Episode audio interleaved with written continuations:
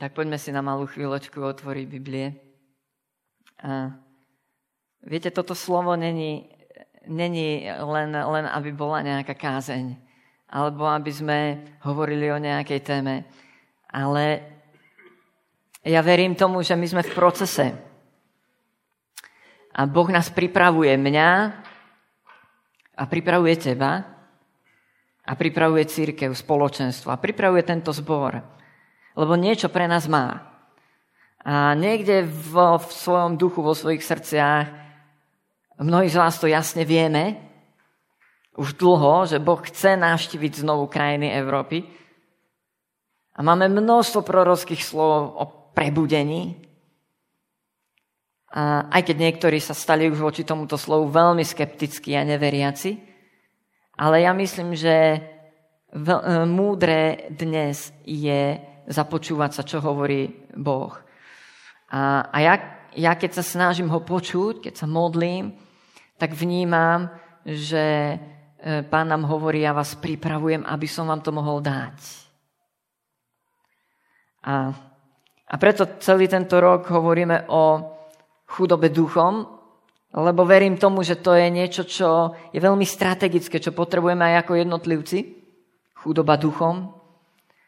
A, a čo potrebujeme aj ako zbor, ako spoločenstvo? Chudobu duchom. E, v Evangeliu podľa Matúša nachádzame toto prvé blahoslavenstvo, ktoré hovorí pán Ježiš. A, a tam je napísané blahoslavený, chudobný duchom, lebo ich je kráľovstvo nebeské.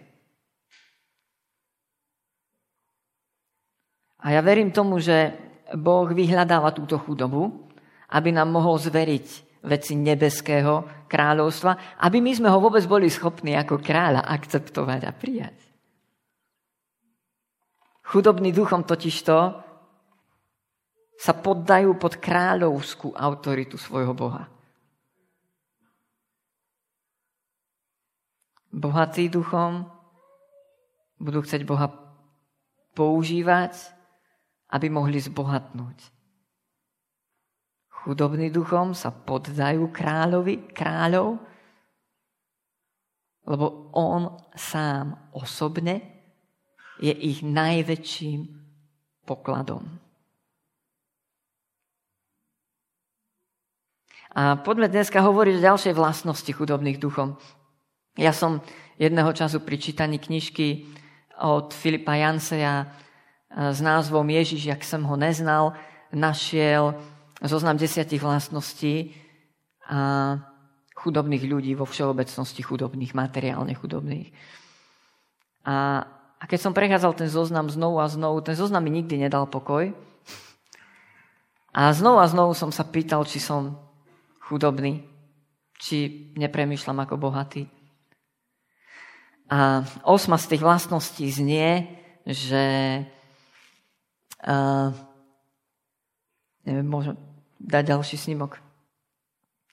Ich obavy sú realistické a menej prehnané. Chudobný duchom. Neviem, skaďal e, tá autorka, autorkou je jedna novinárka. Neviem, e, ako prišla na tých 10 vlastností. A ale môžeme nad tým rozmýšľať, môžeme to rozsudzovať všetci spolu. Ale prišla na to v podstate, že chudobní ľudia sa viac realisticky obávajú ako prehnane. A vychádza z toho, že oni zakúsili už mnoho ťažkých situácií vo svojom živote a, rozumejú rôznym, rôznym problémom a rôznym úzkostiam. Ale bohatí ľudia na druhej strane, ako keby e, ich obavy boli veľmi prehnané. Pretože logicky majú čo stratiť. A preto tak ťažko vchádzajú do Božieho kráľovstva bohatí ľudia, lebo oni nechcú stratiť. A je toho veľa, čo majú. Nechcú strátiť možno materiálne veci, možno sociálny štandard, na ktorý sú zvyknutí. Nechcú možno stratiť svoje postavenie, svoj imič v spoločnosti. Nechcú možno stratiť všetky tie roky, ktoré investovali do svojej kariéry, aby sa dostali tak vysoko, ako sú. A nechcú možno stratiť štandard uh, a svojej teológie a, toho, o čom sú o Bohu presvedčení. Lebo im je v tom dobre. Im je dobre v nejakom náboženstve a nechcú ho stratiť. Všetci títo bohatí ľudia, bohatí materiálne, bohatí duševne alebo bohatí duchovne, a budú mať veľký problém, keď príde Boží duch a bude vanúť cirkvu. Lebo oni nebudú chcieť ani kvôli Bohu stratiť to, na čo sú zvyknutí a v čom im je dobré. A poďme sa pozrieť bližšie na túto vlastnosť a pozrieme si teraz také tri texty, ktoré nám možno pomôžu porozumieť e, tomu, prečo bohatí e, duchom majú také prehnané reakcie, očakávania. Takže prvý text je Evangelium podľa Matúša, 16. kapitola,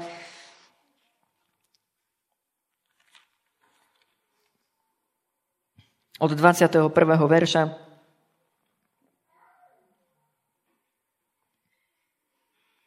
Odvtedy začal Ježiš Kristus svojim učeníkom poukazovať, že musí ísť do Jeruzalema a že musí mnoho trpieť od starších a veľkňazov i zákonníkov a že musí byť zabitý a v tretí deň vstáť z mŕtvych. Tu ho pojal Peter a začal ho odhovárať. Nech ti je Boh milostivý, pane, to sa ti nesmie stať. On sa však obrátil a riekol Petrovi, chod za mňa, Satán, na pohoršenie si mi, pretože nemyslíš na veci Božie, ale na ľudské. A vtedy riekol Ježiš učeníkom, kto chce prísť za mnou, nech zaprie seba samého, vezme svoj kríž na seba a nasleduje ma, lebo kto by si chcel zachrániť život, stráti ho. Ale kto by stratil život pre mňa, nájde ho. Čo prospeje človeku, keby získal aj celý svet výmenou za svoj život? Alebo čo človek, čo dá človek náhradou za svoj život? Takže tento, toto je príbeh o takej Petrovej prehnanej reakcii a strachu. Keď Peter prvýkrát počul veľmi otvorené zdieľanie pána Ježiša o tom, čo ho čaká v Jeruzaleme, tak jeho prvá reakcia bola, pane, toto sa ti nesmie stať. K tomu nesmie dôjsť. Ako keby Peter povedal, e, takéto niečo je nočnou morou e, môjho života. Aby som musel trpieť, aby som musel byť odsudený, aby som musel byť zabitý ako mladý muž. V jednom období sa aj v jednom období aj Job vlastne priznáva, že postihlo ma, čoho som sa najviac obával.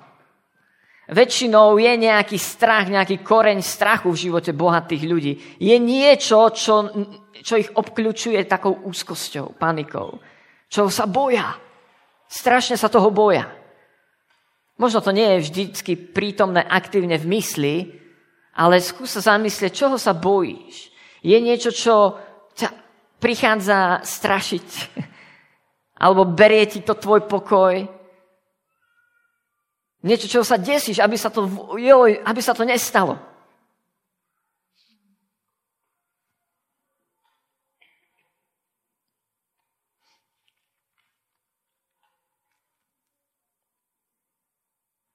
A skôr, než budeme pokračovať v týchto úvahách ďalej, poďme si otvoriť aj, aj tie ďalšie texty. A, a tie sú v, uh, tiež v Evangeliu podľa Matúša v 26. kapitole. Budem čítať najskôr od 31. po 35. verš. Vtedy im riekol Ježiš, vy všetci sa pohoršíte na mne tejto noci, lebo je napísané, budem byť pastiera a rozprchnú sa ovce stáda. Ale po svojom vzkriesení predídem vás do Galilei. Odpovedal mu Peter, Ak sa všetci pohoršia na tebe, ja sa nikdy nepohorším. Ježiš mu riekol, veru ti hovorím, že tejto noci prv, než kohút zaspieva, tri razy ma zaprieš. Odpovedal mu Peter, a čo by som mal aj umrieť s tebou, nikdy ťa nezapriem. A podobne hovorili aj ostatní učeníci. Tu vidíme opačnú, prehnanú reakciu. A chudoba duchom neznamená prehnanú odvahu. Chudobný duchom majú realistické obavy. Majú obavy, majú strach. Ale bohatý duchom ako keby na jednej strane buď mali prehnaný strach, alebo na druhej strane majú prehnanú odvahu. A prehnané sebavedomie, prehnanú súťaživosť, a prehnané predvádzanie sa, A tretí text, budeme pokračovať ďalej 36. veršom. Potom prišiel Ježiš s nimi na miesto, ktoré sa menovalo Getsemane a riekol učeníkom, sadnite si tu, zakiaľ odídem a pomodlím sa tam. A pojal so sebou Petra a oboch synov Zebedeových, začal sa rmútiť a cítiť úzkosť a riekol im, veľmi smutná je moja duša na smrť Zostaňte tu a bdejte so mnou. Na to poodišiel trochu, padol na tvar a modlil sa takto. Otče môj, ak je možné, nech ma minie tento kalich, avšak nie ako ja chcem, ale ako ty. Prídu s gučeníkom, našiel ich spať a riekol Petrovi, či ste nemohli bdieť so mnou ani hodinku? Bdejte a modlite sa, aby ste neprišli do pokušenia. Duch je síce hotový, ale telo je mdlé. Zase odišiel a druhý raz sa modlil takto. Otče môj, ak ma tento kalich nemôže minúť a musím ho vypiť, nech sa stane tvoja vôľa. A keď prišiel, zase ich našiel spať, lebo ich oči boli unavené. Nechal ich teda, opäť odišiel a pomodlil sa tretí raz tými istými slovami a potom prišiel k učeníkom a povedal im, a vy len spíte a odpočívate? A hľa priblížila sa hodina, syn človeka je vydaný hriešnikom do rúk, vstaňte, poďme, aj hľa priblížil sa môj zradca. Tento tretí text hovorí o pánovi Ježišovi a o, možno by sme mohli jasne identifikovať skutočnú chudobu duchom v jeho prípade. Pán Ježiš čelil uh, obrovskému obrovskému utrpeniu, ktoré si my nevieme predstaviť. E, vieme si trošku priblížiť to telesné utrpenie, ktoré ho čakalo.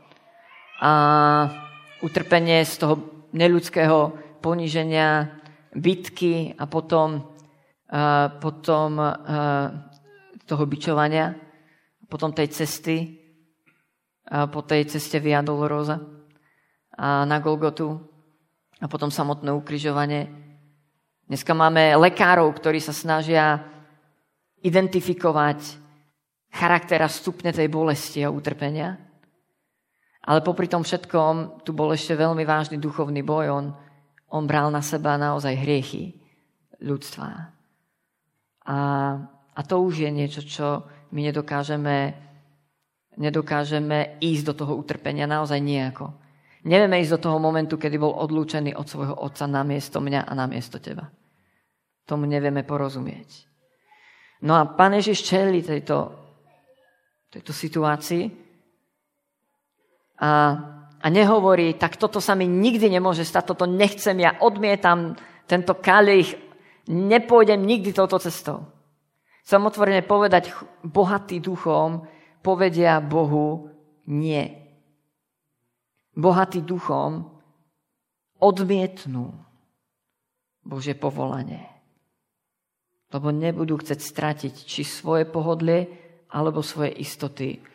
A tá cesta, ktorou, na ktorú ich Boh bude volať, sa im bude zdať príliš riskantná, neosvedčená, nelogická a, a nelukratívna, pochybná, ohrozujúca a možno nerozumná. Bože povolanie, keď ťa Boh vyzýva, aby si ho nasledoval, nie je možné ho posluchnúť bez použitia viery. Vždy to bude chcieť tvoju vieru. Viete, ten text, ktorý hovorí, ak ideš do boja, spočítaj svoje náklady. Častokrát používame ten text, aby sme pozbudili ľudí. No, cítiš Bože povolanie? Volá ťa na misiu do Afriky. Volá ťa do riskantného projektu, e, ktorý je veľmi finančne pre teba zavezujúci máš Bože povolanie, no tak si prečítaj tento text o tom, že by si si mal sčítať náklady. Prosím, pozrite sa bližšie na ten text doma. On nehovorí o ščítaní veci, ktoré ťa to bude stáť. Lebo ty ani nevieš, čo ťa to bude stáť, keď posluchneš pánov hlas a vydáš sa na jeho cestu. Keby si vedel, čo ťa to bude stáť, tak Boha neposluchneš. Ja by som tu dnes nestál, keby som vedel, aká bude tá cesta, na ktorú ma Boh volal. A tým vôbec nechcem povedať, že Boh ma podviedol. Nie. Vôbec nie. On je milujúci nebeský otec. On vie, čo je pre mňa to najlepšie. Ale nevedel som, čo ma to bude stáť. Ale som vďačný neskutočne, že som ho poslúchol a že som mohol ísť na cestu, kde je jeho prítomnosť kde on ťa podopieja za tvoju pravicu. A to znamená, keď je tam slovo neboj sa, lebo ja ťa podopieram, to znamená, že pánová cesta je taká, na ktorej sám neobstojíš. Ty to nemáš v rukách, to nie sú tvoje finančné zdroje, to nie sú tvoje duševné zdroje, to nie sú tvoje kvality, to nie je tvoja sila. Ak stojíš nohami na pánovej ceste, tak on ťa musí podopierať. Ináč by si tam neobstál. Ten text spočítaj svoje náklady. Hovorí o tvojom srdci a o tvojej viere. Naozaj poslúchaš Boha samotného pre Neho samotného? Naozaj je to živá viera? Naozaj ti ide o poslušnosť tvojmu milujúcemu nebeskému ockovi? Alebo si tu robíš svoj biznis? Hľadáš svoju slávu, obdiv u ľudí? Hľadáš naplnenie svojej hodnoty v nejakej kresťanskej službe? Spočítaj svoje náklady.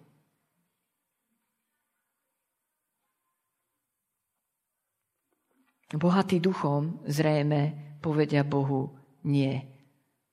Tak ako Peter bol zdesený, pane, to sa ti nesmie stať.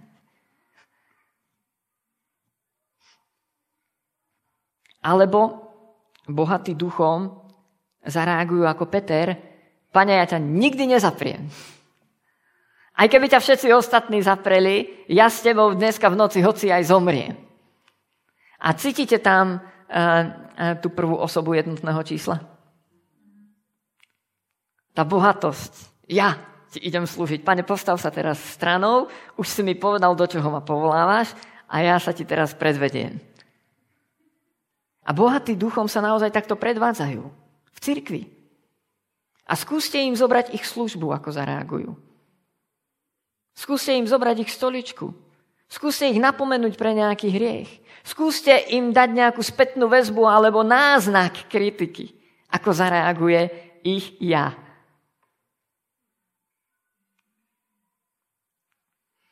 A bude to ako keby ste chytili ješka do rúk. Bude vás to pichať alebo ako keby ste chceli ohroziť tchora. Bude to smrdieť. Bohatý duchom. Buď povedia, tá cesta sa mi zdá príliš riskantná, príliš drahá. Budú nad tým rozmýšľať logicky. V múdrosti tohto sveta. A povedia nakoniec nie.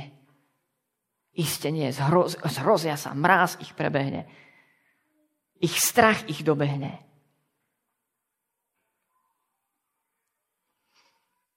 A chudobný duchom. A teraz sa pozrieme na, tie, na také štyri vlastnosti. Poďme si to porovnať. Poprosím o ďalší snímok.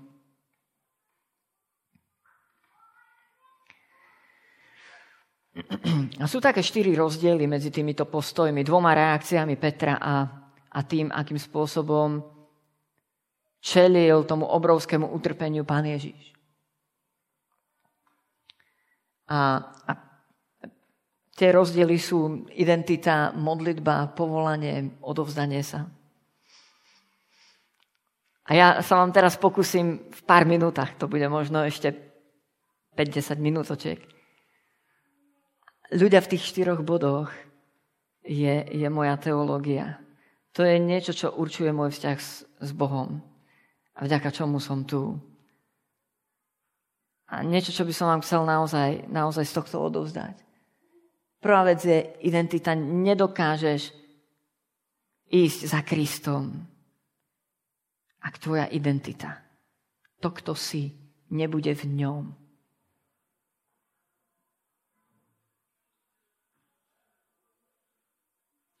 Pokiaľ ho nebudeš vidieť ako prebodnutého na miesto teba.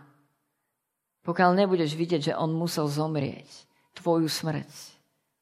A pokiaľ on nebude tvoj pán, pán tvojho života, on tvoj poklad, on prvý i posledný v tvojom živote. Pokiaľ pre neho nebude trepotať tvoje srdiečko v tvojej hrudi, nebudeš vedieť za ním ísť. Pán Ježiš povedal, kto chce ísť za mnou.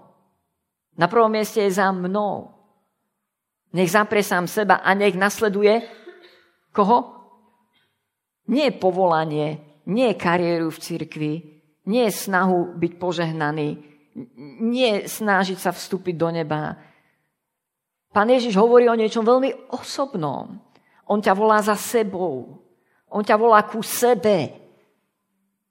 On ťa volá do vzťahu, do niečoho veľmi intimného, veľmi hlbokého. Vždycky sa ťa bude pýtať, miluješ ma? A najzákladnejší súd bude nie, že si mu bol neposlušný, alebo že si nečinil divy znamenia zázraky, že si neprorokoval, alebo že si neuzdravoval chorých. Najzákladnejší súd bude, nepoznám ťa, medzi mnou a tebou není nič hlboké osobné. Ježiš ťa pozýva do vzťahu so sebou do toho, aby si zostával v ňom a on v tebe, aby medzi ním a tebou bolo niečo, čo ja neviem vysloviť slovensky, ale niečo reálne, niečo skutočné. Jeho život, aby prúdil do teba. To je identita. Tvoja identita v Kristovi. Áno, viem, že Ježíš žije vo mne. Vieš to? Tá nádej slávy je Kristus, vo mne, v nás. Toto spojenie s ním. To je tá prvá vec. Peter tomu nerozumel, keď povedal, pane, to sa ti nikdy nesmie stáť. Peter ešte nevedel o tomto. Nemal toto spojenie s Kristom. Peter bol ešte plný ľudského premýšľania, ľudskej múdrosti a bol viac zrastený s týmto svetom a s jeho hodnotami ako s Kristom. Pane, to sa ti nesmie stať, veď to je to najväčšie prekliatie, ktoré by mohlo človeka na zemi stretnúť to, o čom hovoríš. A v druhom prípade Peter sa predvádzal a dúfal vo svoju vlastnú silu. Dovolte toto porovnanie. Bohatý duchom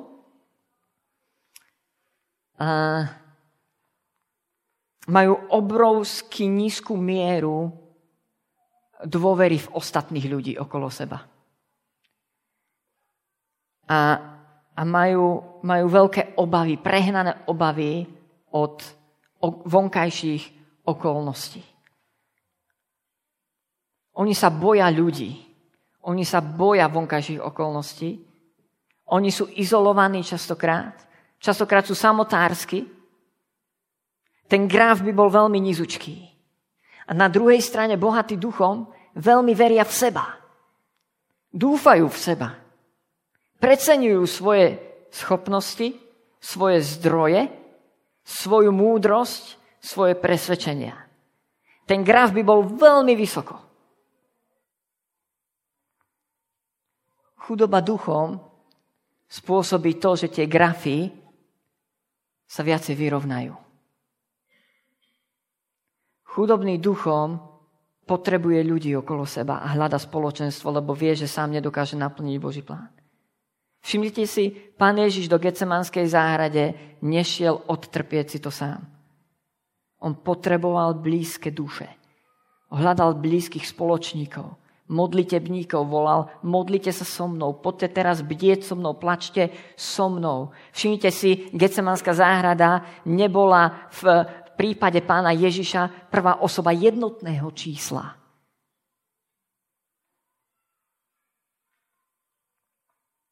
A dôveroval svojim učeníkom veľmi. Potreboval ich a zdvihol ich do spolupráce s ním. A zároveň zároveň chudobný duchom menej dôverujú v seba. Takmer vôbec, lebo vidia, akí sú, akí sú pochybní, ako zlyhávajú. Druhý rozdiel je modlitba. Všimnite si, že Peter, keď reagoval, pane, to sa ti nemôže stať, to z neho vyhrklo. To bola reakcia nereagoval, ja neviem, napríklad spôsobom, že pane, počkaj chvíľku, za toto sa musím modliť. Ešte nemal v sebe tú skúsenosť, že môže počuť z neba. Že modlitba môže zmeniť jeho mysel a jeho postoje. Že modlitba môže zmeniť jeho rozmýšľanie. Modlitba môže zmeniť jeho reakciu. Modlitba môže zmeniť jeho názory. Vieš to, že modlitba ťa môže zmeniť? Lebo počas modlitby sa niečo v tom živote môže stať. Peter sa vtedy ešte nemodlil. Vyhrklo to z neho. Z plnosti srdca prehovorili ústa. A v druhom prípade vidíme Petra, ako zaspáva s ostatnými učeníkmi. A pán Ježiš ich prosí, bdejte so mnou aspoň hodinku, ale na nich doláhne celý ten duchovný boj, ktorý sa tam udial. A oni spia, keď by sa už mohli modliť, keď sú doslova vyzvaní modli sa, oni zaspia. A to sú dva nebezpečenstva bohatých duchom. Bohatí duchom sa nemodlia. Buď naozaj tak spoliehajú na svoje názory a svoje financie a svoju šikovnosť a dary, že nepotrebujú, ale s drcujúcou úpenlivosťou volať k Bohu. Alebo sú tak presvedčení o svojich kvalitách a schopnostiach, že zaspia na Vavrínoch a nebudú sa modliť. Takže druhý rozdiel je modlitba a Pán Ježiš sa modlil. Chudobný duchom sa modli. Chudobný duchom kričí k Bohu. Chudobný duchom vylieva svoje srdce. Veľmi vás k tomu pozbudzujem aj v vašom osobnom živote vo vašich osobných bojoch, na, na, vo vašich zamestnaniach, vo vašej práci. Ale aj ako zbor, keď, keď sa postupne blížime možno k nejakému projektu na Znievskej, ak nám pán neukáže červenú úplne. Prosím, modlíme sa naliehavo. Pozrite sa, tu na je ten zvod. Bohatí sa nebudú modliť. A tým pádom prídu o nejaký nebeský vplyv, o schopnosť počuť Boha. Tretí rozdiel je povolanie. Peter v prvom prípade úplne odmietol, pane, to sa nesmie stať. Hovorím nie. V druhom prípade a v konečnom dôsledku zaprel pána, že ho vôbec pozná. Všimneme si, pán Ježiš, ako jasne bol si vedomý svojho povolania od otca. Vedel, ja neviem, pol roka, možno tri štvrte roka, kedy začal učeníkov pripravať na to, že čo ho čaká v Jeruzaleme, on to vedel jasne popísať. Toto sa stane. Toto, toto, toto.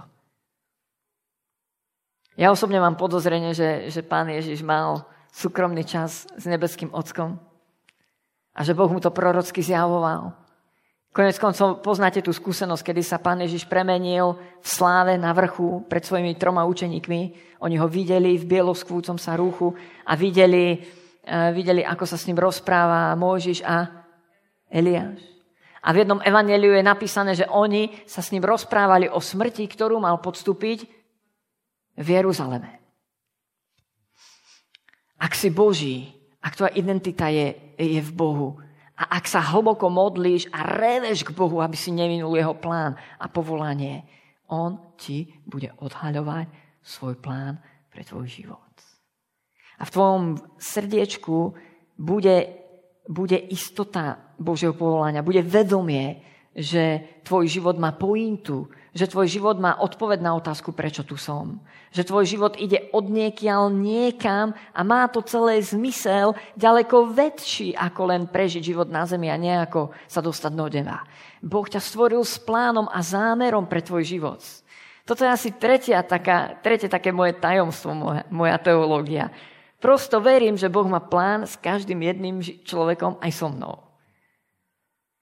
A preto sa v modlitbách rozdrapujem, tam, kde ma nikto nevidí a dúfam, že nepočuje, tak revem a volám, Bože, ja nechcem nič iné ako to, čo máš pre mňa Ty. Ja nechcem prísť do neba a zistiť, čo všetko si pre mňa mal a ja som to minul. Ja nechcem žiť len podľa svetských merítok úspechu, aby som jedného dňa zistil v nebi, že som žil absolútne neúspešný život. Ja nechcem dávať svojim deťom to, čo svet považuje, že by deti mali mať a potom prídem do neba a zistím, že buď tam so mnou nie sú, alebo oni nenaplnili svoj život a nezobrali odo mňa štafetný kolík. A tak ďalej mohol by som pokračovať. Ale tá tretia vec je povolanie. Boh má s tebou plán. A štvrtá vec je odovzdanie sa. Odovzdanie sa. V prvom prípade počujeme Petra, ako volal skľúčený, zovretý ľudským strachom, obavou až fóbiou. Pane, nikdy, toto sa nesmie stať. Preto som sa ťa pýtal, je niečo, čo ťa takto skľúčuje, zväzuje? Strach z človeka, strach pred nešťastím, strach pred smrteľnou chorobou, strach, že prídeš o svoje dieťa, strach, že nebudeš môcť platiť svoje účty, nejak, nejaký strach, ja neviem, aký strach. Ale, ale tu zareagovala Petrova skľúčenosť, viazanosť, otroctvo.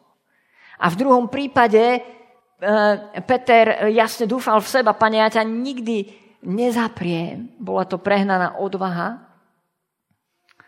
a veľmi dúfal v seba. A u pána Ježiša vidíme, ako sa modlil. Otče môj, ak ma nemôže tento kalich minúť, ak je to naozaj tvoja vôľa, ja ho príjmam. Tá štvrtá vec, ktorú som chcel s vami dneska zdieľať, je, že máme milujúceho nebeského Otca v nebi, od ktorého pochádza dobrý dár a dokonalý údel, ktorý dokonale rozumie každej tvojej potrebe, ktorú máš. Všetky tvoje potreby, dokonca aj tie, ktoré ty nevieš. Oni sú napísané, on má zoznám. On veľmi dobre vie, on rozumie tomu, čo ty potrebuješ.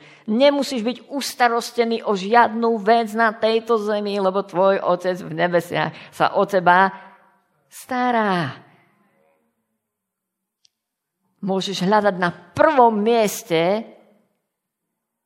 jeho kráľovstvo a jeho spravodlivosť. Blahoslavný chudobný duchom, lebo ich je kráľovstvo. Chudobný duchom hľadajú na prvom mieste Otca v nebi. Hľadajú jeho kráľovstvo. A všetko ostatné? Všetko ostatné bude pridané. Ja sa nestaram o to ostatné. Ja nenasledujem Otca v nebi preto, aby mi všetko ostatné bolo pridané. Ja nie som zviazaný krčom a strachom. Ja neobchodujem s Bohom. Ja som sa mu odovzdal. On je môj zdroj. Ja som na jeho vyplatnej listine. On sa o mňa stará. Všetko ostatné bude mi pridané. Ja nemusím byť ustarostený. A to je tá štvrtá vec mojej teológie, mojho presvedčenia, mojej viery. Preto žijem, ako žijem. A verím tomu, že bez toho to nebudeme vedieť nasledovať Krista. Ak sa nebudeš vedieť odovzdať hlboko v tvojom srdci, tvojmu milujúcemu, starostlivému Otcovi v nebi, ak nebudeš vedieť dať každú tvoju cestu do jeho rúk, ak to neodovzdáš, pokiaľ to budeš zvierať v krči, toto nechcem, a naopak, tu nás sa predvediem, pokiaľ to bude tvoja hrst, tvoja sila, pokiaľ sa ne, neodovzdáš, asi nebudeš vedieť byť poslušný otcovi, lebo mu do očí povieš nie, alebo ho potom do očí zaprieš. Bohatý duchom tam končia. Chudobný duch. Oče môj. Štyri, štyri veci. Tvoja identita v Kristovi. Nebudeš vedieť ho nasledovať, ak nebudeš ho nasledovať. Nebudeš vedieť mu byť poslušný, ak to nebude poslušnosť jemu. Bez modlitby neurobiš nič. Nič sa nezmení. Naopak bude fungovať tvoja mysel. Bez toho, aby si hľadal Božie povolanie, Boží dôvod, prečo tu žiješ, nenájdeš ho. A bez odovzdania sa tvojmu milujúcemu nebeskému ockovi ťa bude opantávať strach. Poďme sa modliť teraz. Na prvom mieste ťa chcem pozbudiť. Ak si identifikoval nejaký strach po tom, čo som sa ťa to viackrát pýtal dnes na tomto mieste, ak je nejaká fóbia, nejaká úzkosť, strach, ktorý sa ťahne s tebou ako tvoj tieň, niečo, čoho sa bojíš veľmi, poď to teraz odovzdať tvojmu milujúcemu nebeskému ockovi. Na druhom mieste ťa chcem pozvať, ak si počul, ako ťa pán volá. A to je neopakovateľné vedomie jeho povolania. Ak ťa mu povolal, tak to vieš. Hoci by to malo byť aj pred desiatkami rokov, to je jedno. Ak ťa Boh volal k niečomu a ty si mu nebol poslušný, alebo máš pocit, že dneska žiješ niekde úplne inde, že nie si in, nie si na tej pánovej ceste. Prosím, poď, vráť sa k tomu momentu, keď si počul pánov hlas. A keď sa tvoje srdiečko možno trepotalo vzrušením, a keď si vedel, že živý Boh sa ťa dotýka. Ak si na obyčajnej ľudskej svetskej ceste a možno už aj znudený a neviem aký, vyprázdnený, rutinný, stereotypný. Poď povedať dneska pánovi svoje áno na jeho povolanie. Drahý nebeský oče, ty si stvoril každého jedného z nás, ty si ma stvoril na tvoj obraz. A pre hlboké spoločenstvo s tebou a stvoril si ma s tvojim plánom a zámerom. Skláňam svoje kolena pre tebou dnes. Aby som ti znovu povedal moje áno.